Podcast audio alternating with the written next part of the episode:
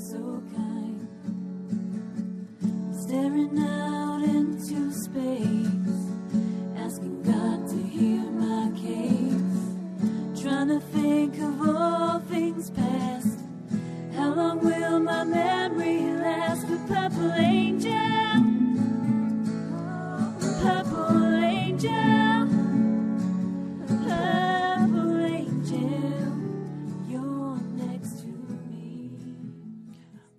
Well, hi, everyone, and welcome to Alzheimer's Speaks Radio. I'm Lori La Bey, the host and founder of Alzheimer's Speaks. We're going to have a great show for you today.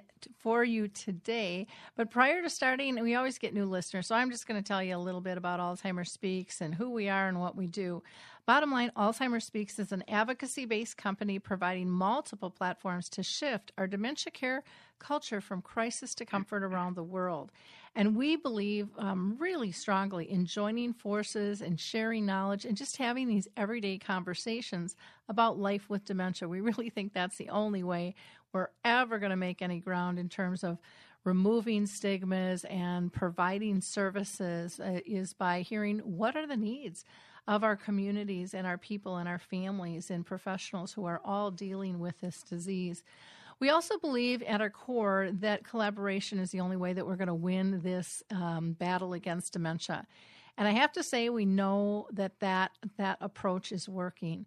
You see, because of all of your likes, your clicks, your shares with your Facebook friends, your LinkedIn colleagues, your Twitter tribes, your Pinterest peeps, um, you have had a huge impact on Alzheimer's Speaks, and you are actually the ones that got us recognized as the number one influencer online regarding Alzheimer's, according to ShareCare and Dr. Oz. So I really encourage you to continue to like and share these programs because the more we can push information and content out to the general public and to our own personal spheres, the more likely somebody in need is going to grab them and they're not going to feel as isolated.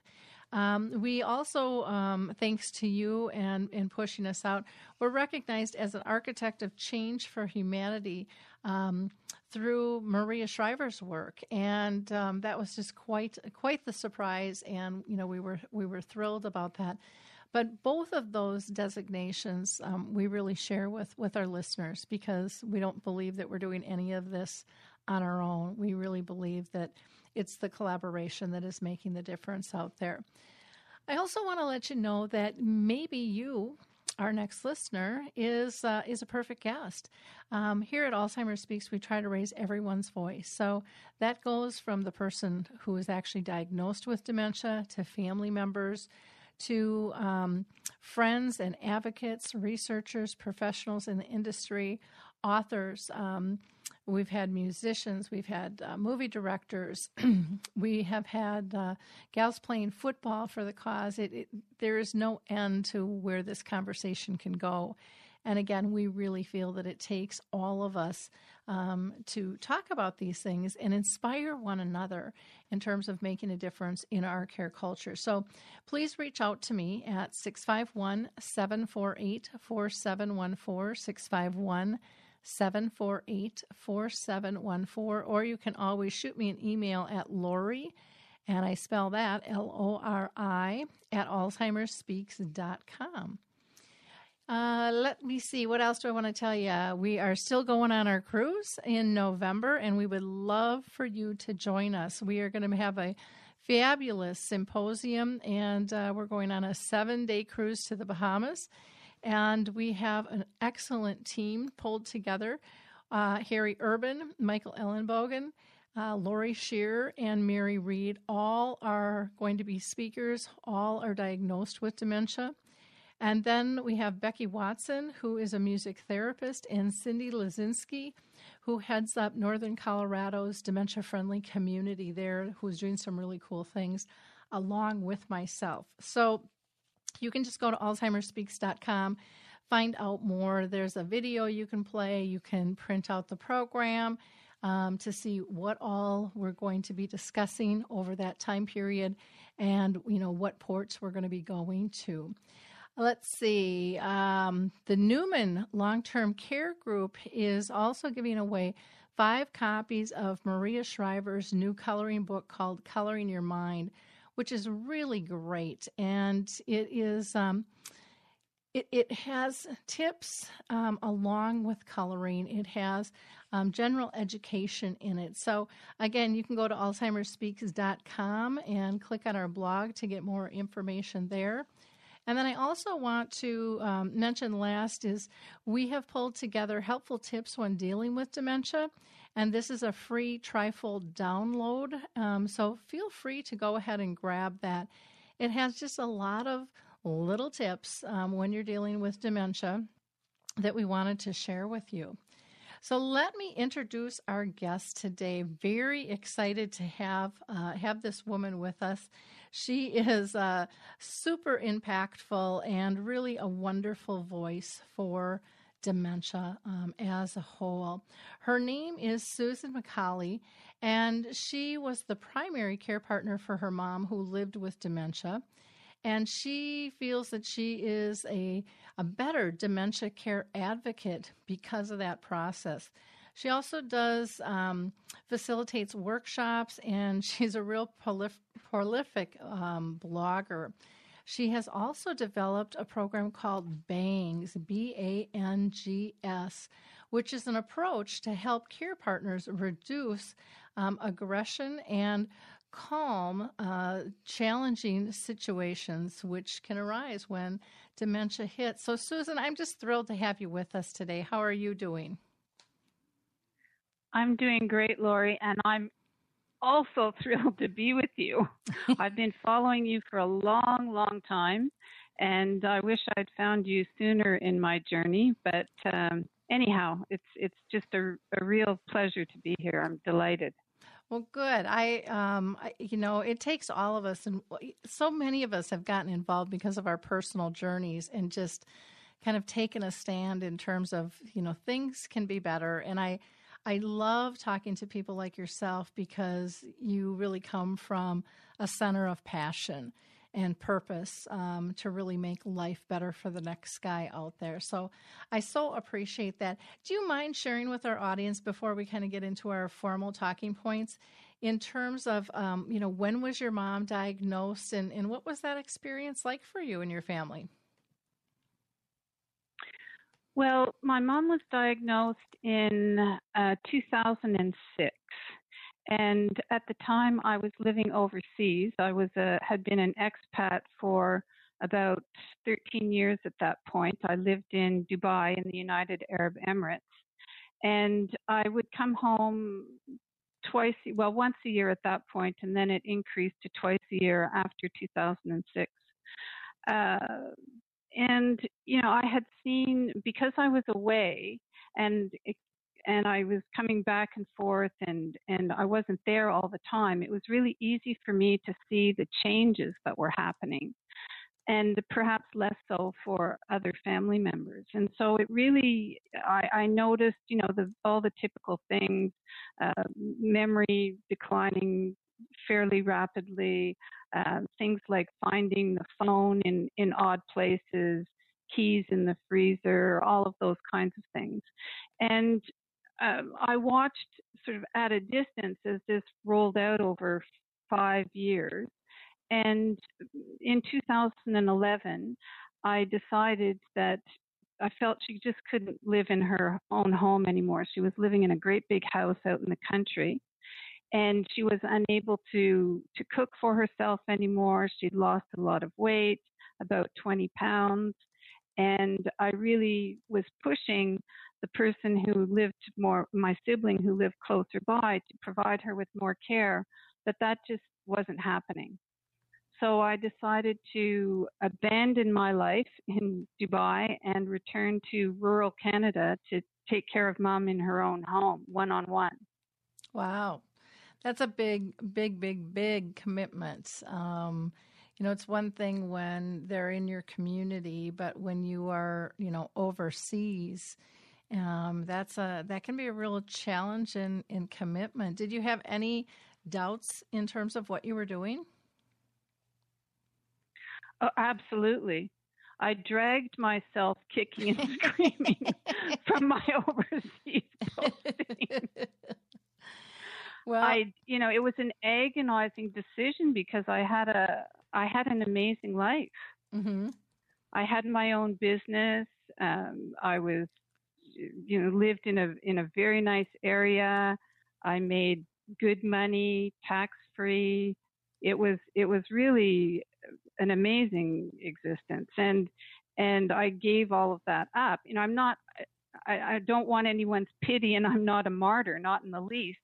But um, I didn't also didn't have any caregiving skills. Mm-hmm. None whatsoever. I didn't even have children. Okay. So, yeah, it was a completely new experience for me. And so I went from living in the city to being in the nearest town was seven miles away, so I was in the country completely. It was mom and I together 24 7 for the first several months until I was able to get uh, support, outside support, care workers to come in. And so it was a complete change of, of life. And um, yeah, I was, I was, it was like jumping off a cliff. Mm-hmm. I would imagine. How did your? Um, I just want to ask you one other question because I just find this always fascinating the dynamics of the family. How did your family react to you coming? coming in and getting involved because I know that that sometimes isn't always received well. Well, that's that's uh, an understatement. it it uh, it actually ended in in war mm. essentially. Uh, the family was torn apart. Um, I wanted my mom to have more and better care, and other family members wanted her to have less and cheaper care. Mm-hmm. And so, situation the situation deteriorated over time, and it still has not been resolved. Mom uh, died a year ago this month, actually a year ago next week and there's still disputes uh, between myself and my sibling. Oh. So it's sad. It's really sad. Yeah. Yeah, and that and that can happen with families. That can definitely happen with families. Well, hopefully we can honor your mom today in terms of talking about what you've what you've learned through this experience. I'm a big one in terms of, of taking the negative and making it a positive and and um, from the work that I see you've done, you've definitely pushed things forward and um, seem to have that philosophy as well. You know, making the best out of a situation. If this is, if this is what's going to happen, well, you know, let's figure out the whys and um, help the next guy in line, so it's not quite as difficult. So kudos to you. Why don't you tell us um, a little bit more um, about um, you know how you want to help others not make the same mistakes. I know that you you mentioned this. So what kind of mistakes do you feel that you made? Well some of them some of the things i did were like a lot of caregivers uh, were done out of ignorance. And uh, i had i knew nothing of the disease when i came back to take care of mom as i said i knew nothing about caregiving and I was drafted into this role that I really didn't want to be in. And so I did all the, the, the things that caregivers or a lot of caregivers do. I argued with her. I didn't put myself in, in her shoes. Uh, I failed to look at the world from her perspective. Um, to, just to give you an example, when I first came back, I had as you can imagine, I had quite a, a load of baggage that I brought with me, uh, all different kinds of baggage, physical baggage and emotional baggage as well. But on the on the physical side, I had uh, these three, five, five or six big suitcases full of clothes, which were I took into the the living room because I couldn't. She lived in a two story house, and I couldn't carry these all these big bags upstairs myself. They were way too heavy. So I'd put them on the living room floor and opened them up, and I was unpacking them slowly over a period of time. So I would take some things out and carry them upstairs and hang them in my closet and do a little bit each day. And having these suitcases open and spilling out all over her living room floor, as you can imagine, caused my mom to have a great deal of anxiety. Mm-hmm. And you know, she she kept asking me, "When are you going to to empty these suitcases?" And instead of doing it, I I kept you know, saying, "Well, it was I was almost like a teenager. Yeah, I I will, mom. I will." and you know, I I I really didn't understand how that situation was impacting her and her her well-being and her uh, level of anxiety. Mm-hmm. and i could have so easily corrected it. And so it was little things like that. And the, the arguing definitely you know she would say black and i would say white and i tried to use logic i tried to use rational arguments none of which as you well know work Mm-hmm. Yep. Yeah, but we we do what we've always done until we kind of get batted over the head enough times to go, oh, maybe we need a different approach. you know, to to what it is we're dealing with. But it is amazing sometimes how long it takes us to learn that. And I think pretty much every care partner goes through that. You know, it's just like if we just get into this routine, if you just get into my routine, if we go back to the way it was, it will be smooth.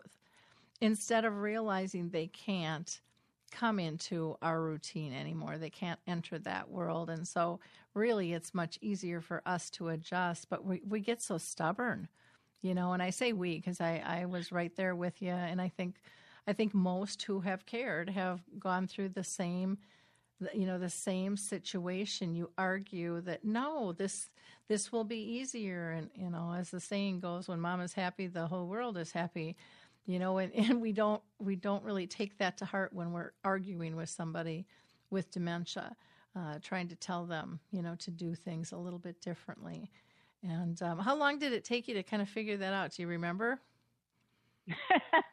it happened over a period of couple of years mm-hmm. you know i made i made little inroads like in the first in the first month or two uh, I definitely got the better not to argue Mm-hmm. um, down pat.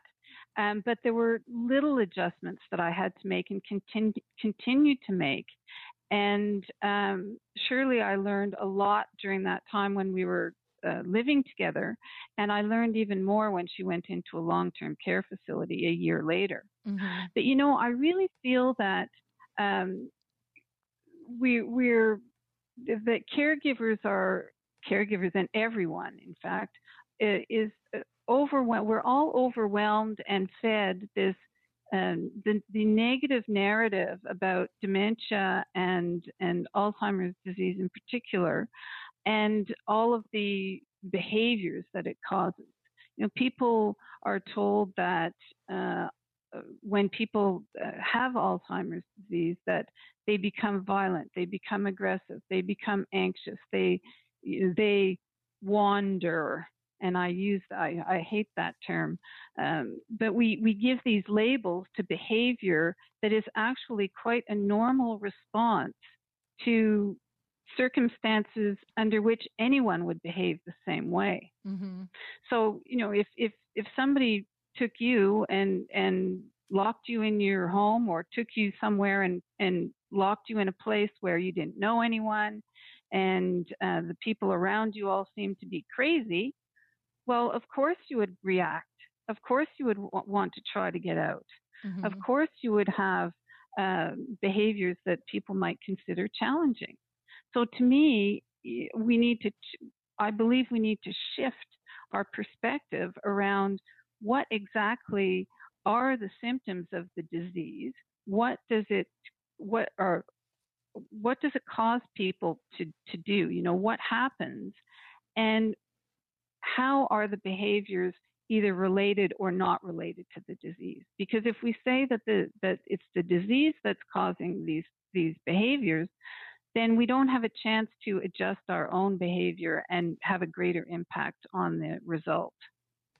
Which is very true because most people are, they're not looking at their own behavior, they're looking at the behavior, which is really just a reaction that, you know, like you said, anybody anybody reacts everyone reacts to different situations but it's our attitude and our perceptions that causes our reaction and it's not always um, the re- the reaction that is the issue it's our judgment that it's now a problem because it doesn't fit into what exactly. what we want and and it's amazing that we ha- you know if we if we put the hat on that says you know, really they're more similar to us than different, then we don't go. I, I found, anyways, that we don't go there so fast and we start looking for the why. Why did they react like that? And then we try to remove some of those trigger points, um, which is what we would do with a child, you know, which is something we, you know, do throughout our day. But for some reason, with a person with dementia, we want to hold them on to this pedestal state and say, no, you must follow the rules. You must react to my wishes, you know, and we're, we, we kind of turn into this um, subtle dictatorship, which we don't even know that we're doing. And yes, exactly. And yet, if somebody tells us not to react, you know, you just want to smack them, going, Well, what do you mean? I have a right to feel that way. I have a right, you know, and we can justify it for ourselves. So we have to learn to justify it for the person with dementia so that we can figure out what's making them feel uncomfortable. Because that's usually don't you think what it, what it comes down to? They're they're scared they're uncomfortable they're um, you know there's some kind of fear you know when people are getting combative. It, it isn't just oh i think i'm going to go smack somebody because it feels good. I mean usually they're trying to protect themselves you know if, if there's an aggressive state going on. That's that's been my experience anyways. I don't know if that's been yours Oh, absolutely. Completely my experience. And in fact, I developed a list of questions um, that I've shared with, uh, well, actually, it's had, it's had about 4,000 shares from my blog. Wonderful. And uh, it, yeah, because it, it, it's a way of reframing. So let me just read you a couple. I've clicked on through to the blog and uh, let me see if I can get it. So that it, it's a, uh, and it's a downloadable PDF. Mm-hmm. So it's 20 questions that help explain why people with dementia get agitated and physically aggressive. So, for example, the questions are things like, um, how would you react if your children took away your car took away your car keys and told you you couldn't drive anymore for no reason? Yeah, I probably wouldn't be too how, happy how, with that. yeah. How, how would you respond if someone told you strangers would be coming to your house where you had lived alone for decades to take care of you because you couldn't take care of yourself? Yep, would feel pretty offended and pretty upset. Yeah. Pretty scared of what's coming. How next. would you react if yeah, how would you react if if you wanted a drink and you were told you couldn't have one? Mm-hmm. You know, we'd we'd all fight back. Yep. And people well as you well know from doing dementia chats and and and things such as your cruise where you're having people who live with dementia all the time they're just like anybody else yep yeah they and so of course they're going to to react with with with the, in a way that you know we might not like, but which is perfectly normal. Mm-hmm. Yeah, and again, it's just that uh, getting people to reframe and step back and go. I mean, just that simple question of how would I react? How would I react to that? I mean, I don't like giving my car up for a 15 minute oil change, let alone someone yanking the keys and telling me I can't drive anymore. you know um it's like come on let's let's get real here. You know this girl wants to be in control. You know and i have i want my options available to me and that makes my world feel really small really quick and and we're talking big major things. We're talking cars and housing options and you know people that surround you um you know are they a friend or aren't they? You know, we hear all these horror stories um, on the news, and now you're inviting strangers into my house. You know, that alone, even if they like the person, can be scary just because of of you know all the press and stuff that's that's out there all, on top of the the um, stigmas of losing independence instead of you know because we, we're not good about teaching people when they get help they can be more independent. You know we go in the opposite way. Oh if you need help you're dependent.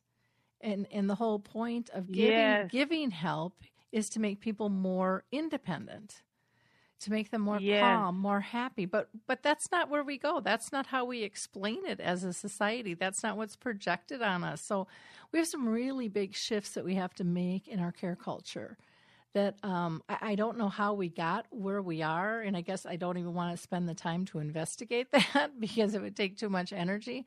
But we really need to look at re- like you said reframing things and and changing perceptions and attitudes in terms of aging and illness and in dementia as a whole.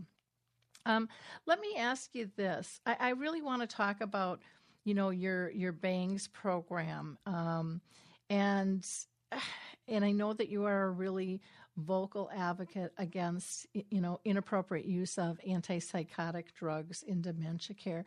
Can you tell because a lot of people who haven't stepped into this they don't really even know what an antipsychotic drug is or how it could impact um, people as a whole. Give people a little background as to you know what you're feeling and why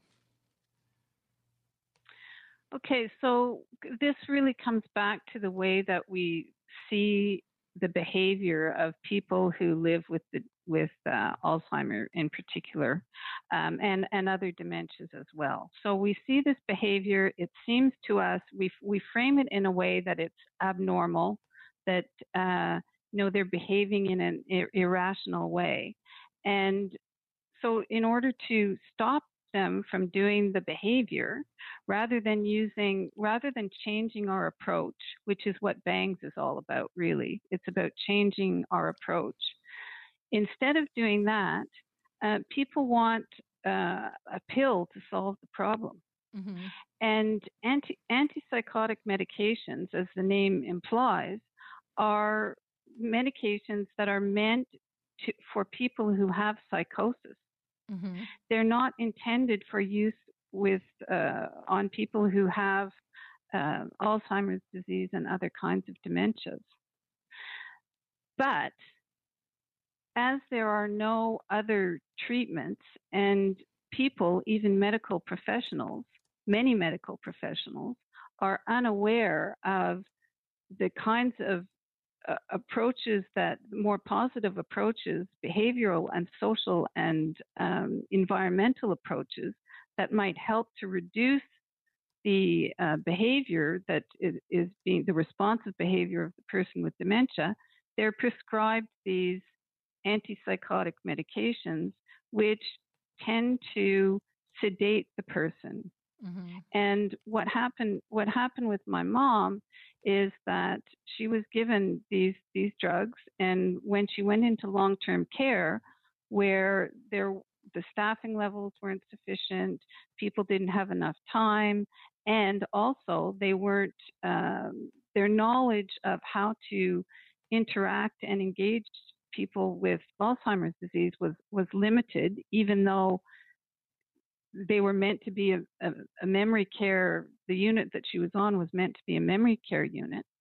Um, they, she was, uh, her behavior was interpreted as in such a way that um, she was labeled as aggressive, she was labeled as a wanderer, she was labeled as violent, and the dose of antipsychotics that she was given on a daily basis for, well, from the time she went in until the time she died, put her to sleep. She was in a catatonic state for four to five hours every day. Oh, jeez. And yeah, and I'm not alone in this. Mm-hmm. This happens to a lot of people. And often you'll hear of people going into nursing homes, going into long term care facilities, and they see, you know, everyone's sitting around kind of slumped over and looking like they're asleep. Well, it may well be that those people aren't asleep. Mm-hmm. It may be that those people are medicated with some kind of uh, antidepressant or antipsychotic because their behavior is interpreted in a way that uh, you know it, it it could be addressed in other ways, but instead they're given a pill. Mm-hmm. And so I I really feel that you know I was that uh, I was angry that my that my mom was it wasn't the disease that robbed her of her quality of life. It was the the uh, medication she was given.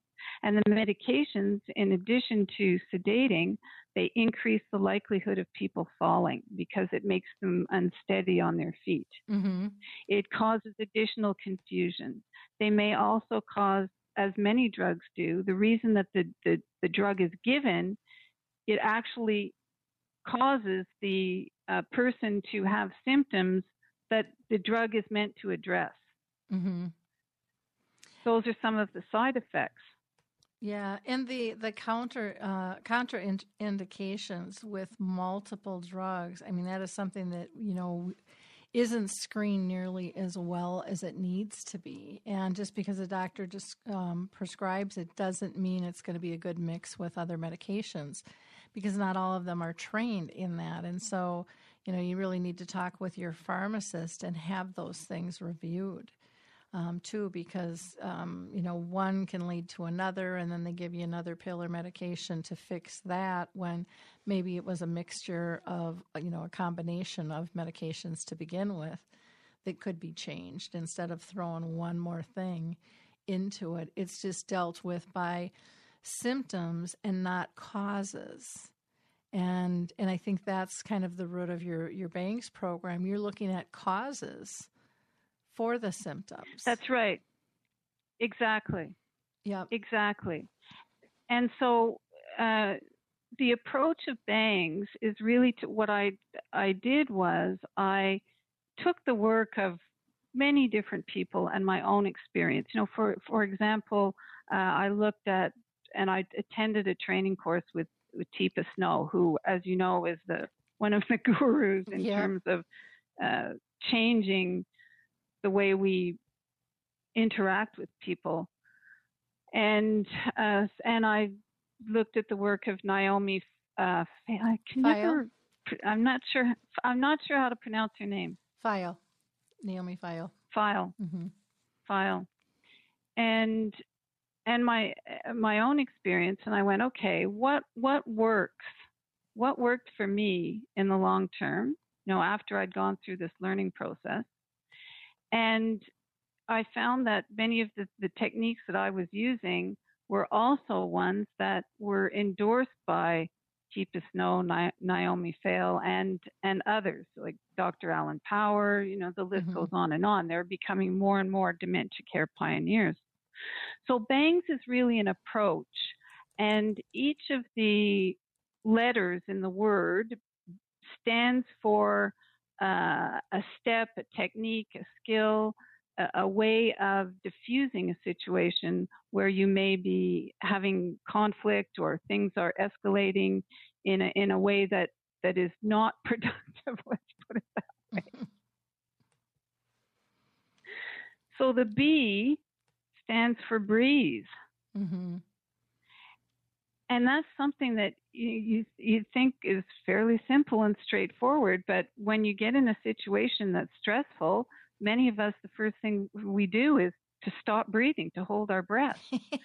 so Which is, is very true. You just get mad and you want to scream, and yeah, your face gets red, and I mean, your the whole chemistry of your body changes. You know, when we get upset, and um, and we don't, and and we especially in the U.S. here, we don't breathe right. We've never been taught, you know, how to breathe, and so I find it interesting that there's you know, uh, with the yoga classes, there's a lot of breath classes that are taking place and teaching people how to breathe deep and how to how to pause and um, you know, kind of like when your mom used to say, "Count to ten before you react." You know, but we don't do that ourselves. We just kind of go off, you know, and react to somebody with dementia instead of like taking just those couple of deep breaths, counting to ten, and going, "Is this worth it?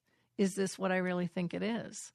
You know, what's the cost? I mean, those simple questions change everything in those 10 little seconds. you know, to to take a deep breath. And and so I, I love that you start out with that because I think breath can change everything. Um, and it's it's something we all do. It's something we all have to do. So why not learn to do it more appropriately and more effectively?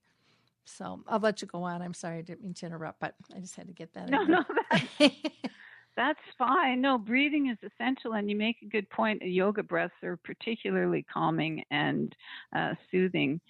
And if you're also, if you're more calm, then the person is going to be more calm. Yep. So I'm not. I won't go into a great deal of detail on on each of these, but let me just give a, an overview, and then um, if people want to, they can go to my blog, and uh, there's a there's a free hour long webinar that explains the whole approach, Mhm. and there's no attach, you know, there's no sales attached to it. There's nothing like that. It's simply I'm trying to help people to not get into situations that I was in Mhm. Okay. where things got out of control.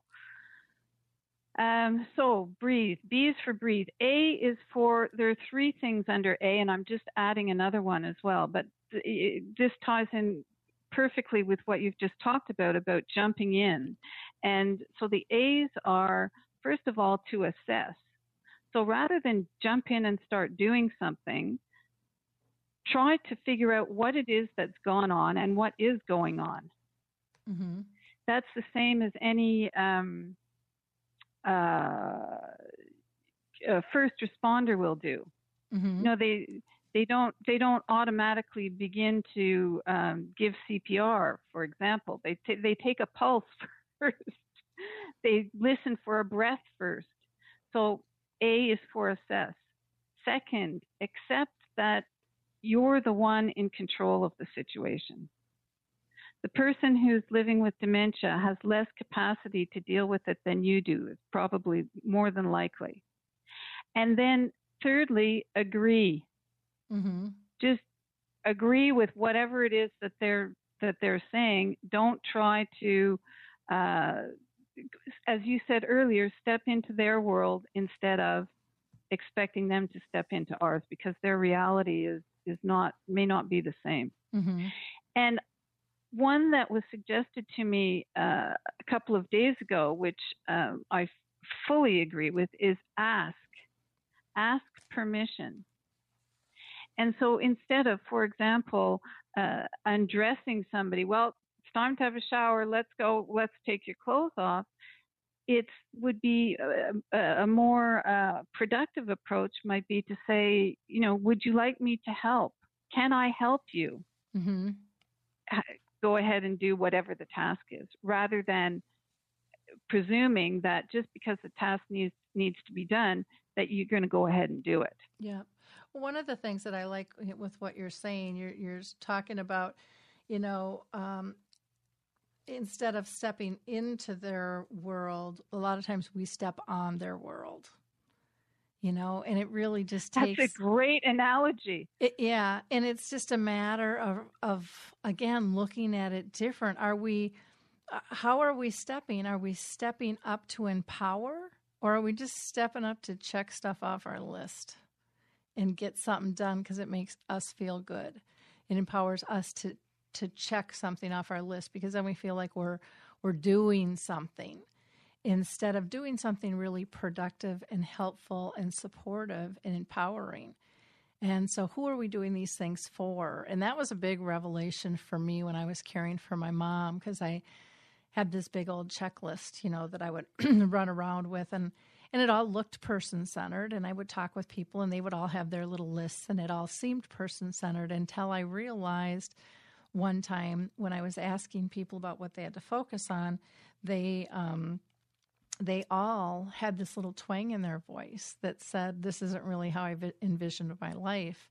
And that's the moment that I realized that um, when we're caring, our, our emotions trump our tasks. And if I really don't want to be in that space, it's going to show and it's going to affect how I care and, and how I approach, and it's going to affect the person that I'm dealing with. And so I really had to switch and make them be first and not step on their world, but step into it. And when I stepped into it, I decided that instead of focusing on my tasks, I had to focus on three little things, which I call your memory chip. Are they safe? Are they happy? Are they pain free? And when I focused on truly stepping into their world, making sure that they were safe, happy, and pain free, everything changed. And then I saw the things that I didn't need to do that I thought I had to do because nobody told me different and that I had to be totally responsible in in an A, ABC fashion. And all of a sudden now I see I can make alphabet soup and mix this all up and do it really different. And, and it can be really gratifying and joyful when everyone was kind of doing the doom and gloom thing with it. So, um, yeah, I think what you're talking about is is the stepping in instead of stepping on and accepting that there is a, a big difference between the two. So kudos to you. Well, thanks. It what you've just described brings to mind a situation that I had with mom when she was in the care facility. I used to bring her to my home for meals, and uh, sometimes, well, often, in fact, I videotaped and and audio taped our times together. And on this particular occasion, I was uh, there was a window between like a pass through between the kitchen and the and the um, dining area and she was she wanted to get up she was i was preparing the meal and she was on the other side and she kept getting out of her chair and she was not very steady on her feet because again back to these medications and i was worried about her so i kept going around to the other side and and making her you know in a nice way mm-hmm. sit down Mm-hmm. And so I made a I made a video of this this little scenario, and I chopped it all up and and so that it it looks like you know she's constantly trying to get up and I'm constantly trying to make her sit down and and it's kind of cute. And then I got to, when I got to the end of producing this video, I looked at it and I went because I was trying to make dinner mm-hmm. and I was getting frustrated by the fact that I had to go and keep making her sit down. And then when I looked at the video, I thought to myself, you know, dinner really wasn't that important. Mm-hmm. It it could have been, it would have been better for me to go on the other side and go, walk around with her for ten minutes. Isn't that and amazing? dinner would have been delayed. Yep. Isn't that amazing though when you get that revelation? You just kind of go, Holy crap, how did I miss this? because it's really a simple, yeah. simple, simple little thing, but we're so busy being busy and and thinking that we're being attentive, but we're really being attentive on a very superficial level. And I think that's one of the beauties of, of dementia is once you once you step into it, the level of intimacy on, on just really small little details is so dramatic and so empowering and so calming. And you just kind of go, wow, how did I miss this all these years? Yes. Yes. Yeah, that was exactly my experience. Very spiritual. Mm-hmm.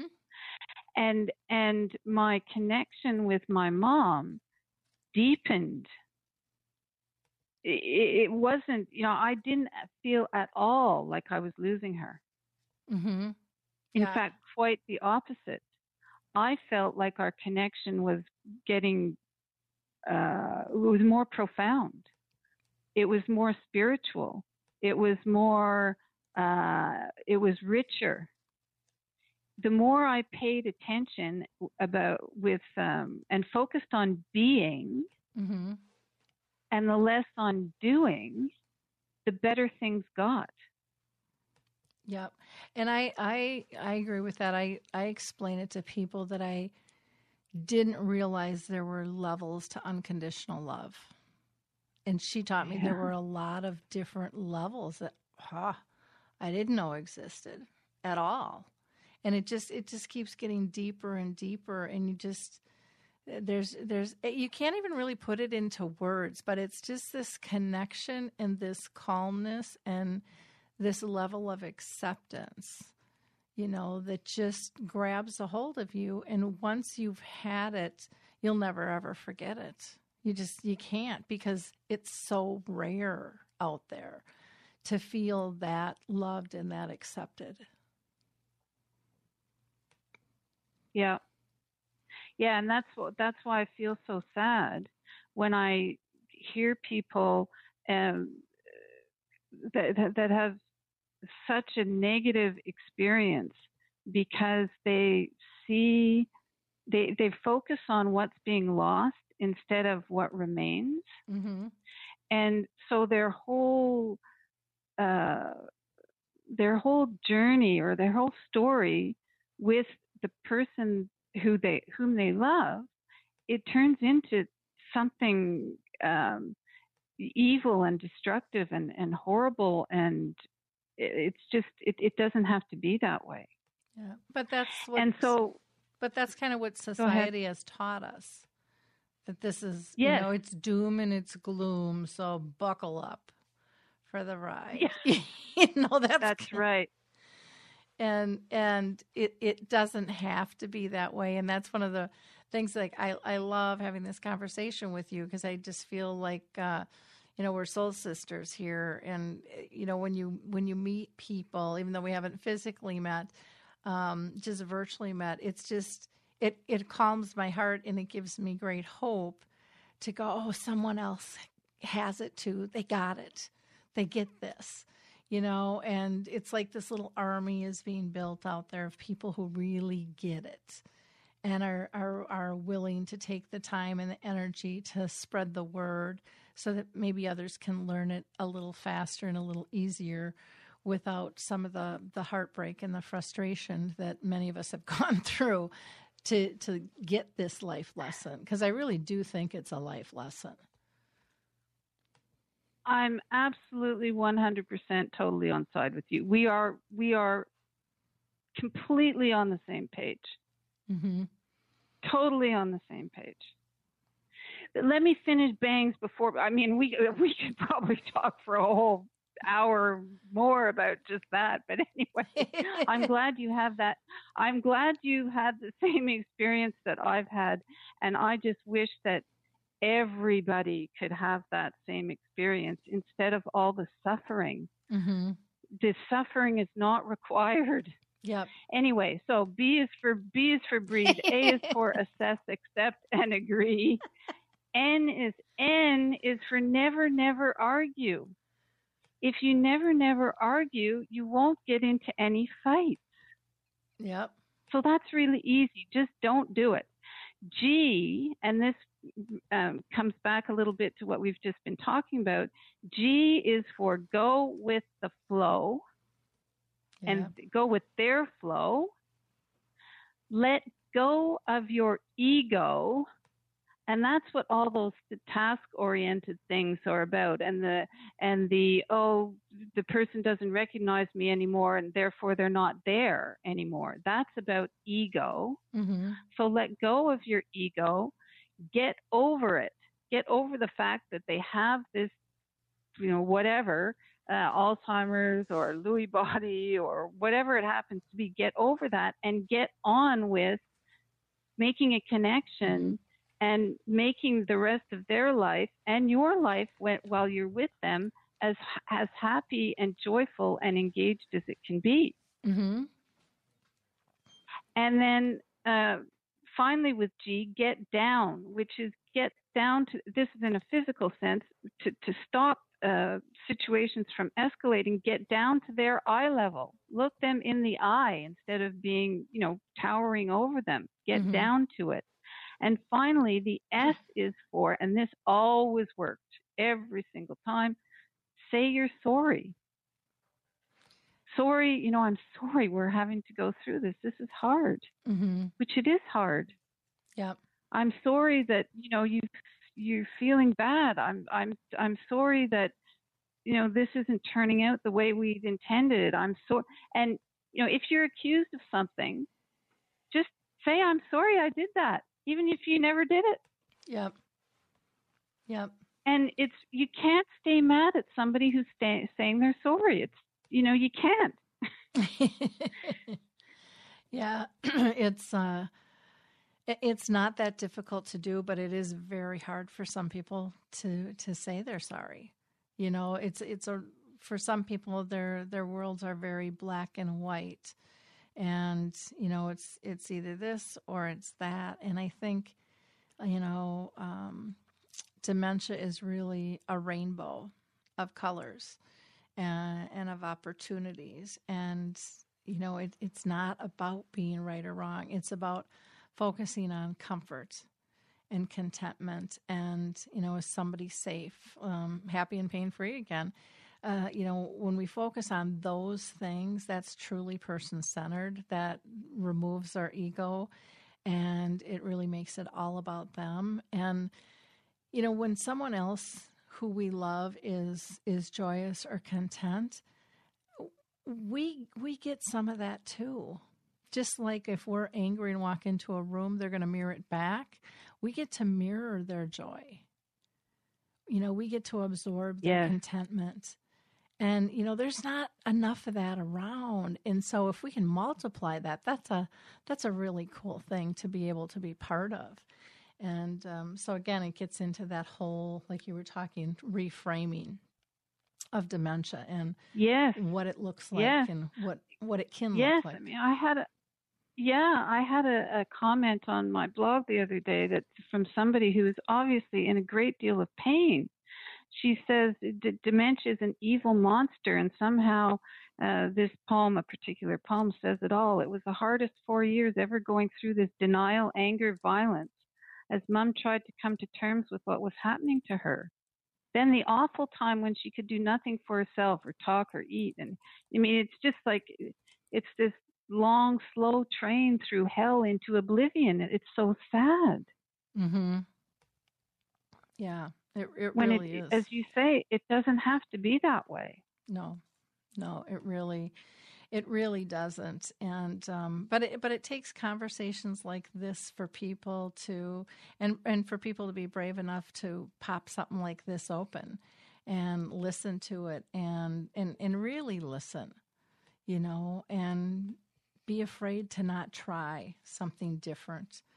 I mean, the worst that's going to happen is it's not going to work. And, and, you know, if you're here already, it ain't working. You know, you're looking for answers.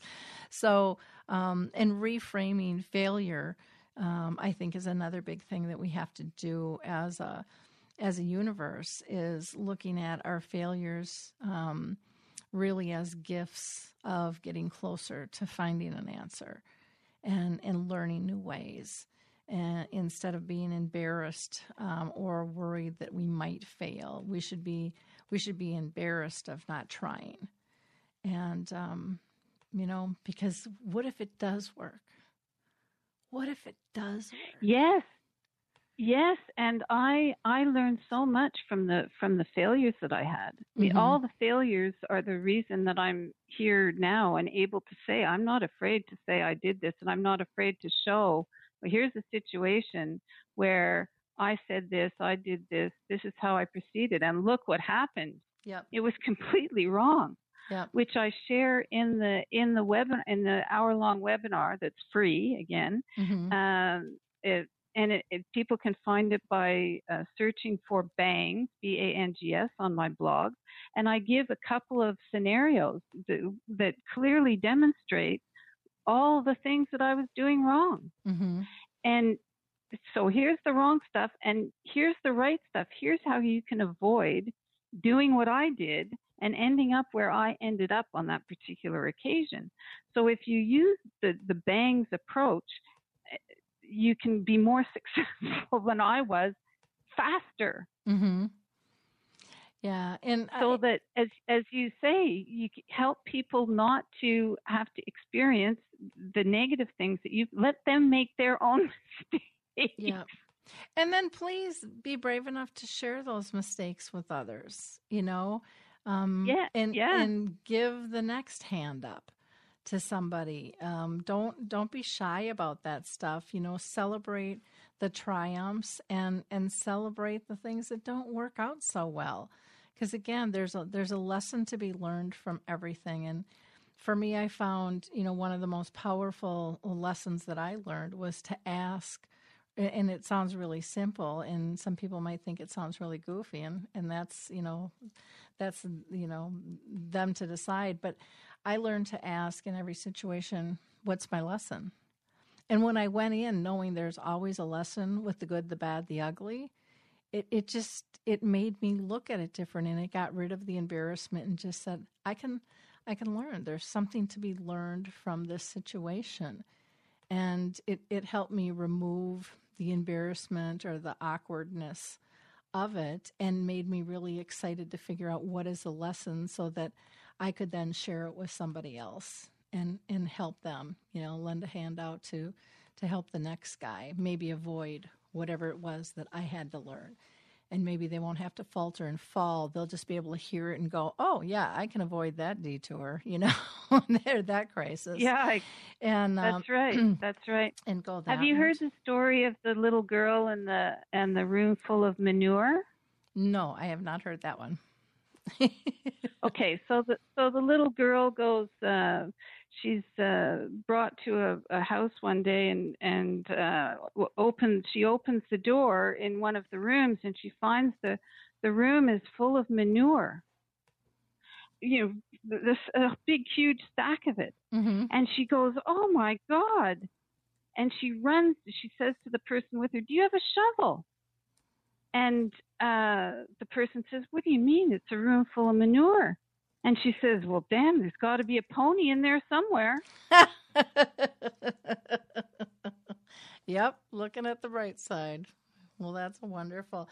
Um, Susan, I can't believe our hour is just about up. What's the best way for people to get a hold of you? Well, they can go to my blog, which is myalzheimersstory.com. And if they want to contact me, they can uh, simply go to the contact page and send me a note. Um, I would love for people to subscribe to the blog. You can do that by going to the subscribe part, which is at the top right hand side of every page. And if you, when you do, when people subscribe, they get, uh, see, the free links to downloads of free P, three, five PDFs, one of which is the 20 questions that I read from earlier on. And yeah, watch the BANGS webinar. Cool. And I hope that it helps. Yeah, I hope that it helps people to defuse and de escalate potentially confrontational situations, and that as a result, they get to build relationships with their loved ones who are living with dementia and that it, it all turns into something good instead of something, you know, that's to, some tragedy that's to be avoided. Well, good. Well, uh, uh, Susan, I can't thank you enough for spending time with us today. I really, truly do appreciate it. And again, go check out her blog, myalzheimersstory.com, and check out her BANGS program. I, I think um, I think you got a good taste and flavor of it. Um, but there's there's more to come. So to, so definitely check that out. Um, I do want to just give out a shout out here to the Alive and Social Network, which we broadcast from, and um, give a shout out to Rachel Perrin, who's the culinary director for Kowalski's Market along with her uh, producer and sidekick Adam Lee. They do a lot of things about uh, food, uh, foodtastic um, meals and snacks and um, trendy nutrition things and everything kind of yummy for your tummy. Their show is called What's for Dinner Tonight.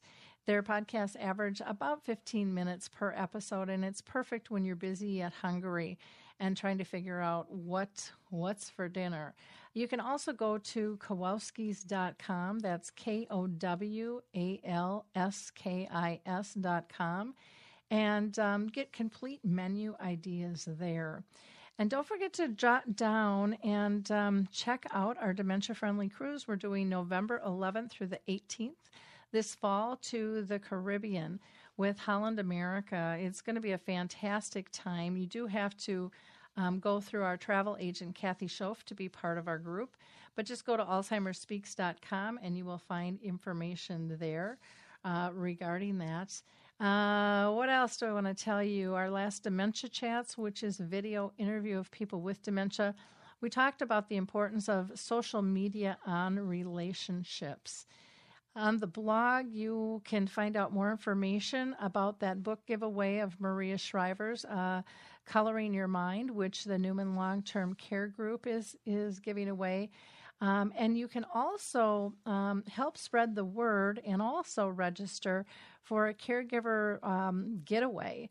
Um, the home homecareassistance.com forward slash move for minds is giving a weekend uh, away for caregivers, and they've got a grant to do this for 60 people. So um, sign up, you got nothing to lose. And don't forget about checking out the Alzheimer's Research and Prevention Foundation. They just do a lot of really um, cool work in a holistic fashion. So, wrapping up the show, I want you guys all to have a wonderful and safe week, and we will talk soon. Thanks, everybody. Bye now. Hi, everyone. This is Meredith from the Senior Fitness with Meredith podcast, where I discuss all things for seniors from fitness, your health and wellness journeys, how to be all over strong and beyond. I also have my mini podcast called Motivation with Meredith. It's a great, quick motivational pick me up for your days. Join me, listen now, search for Senior Fitness with Meredith on your favorite podcast platform.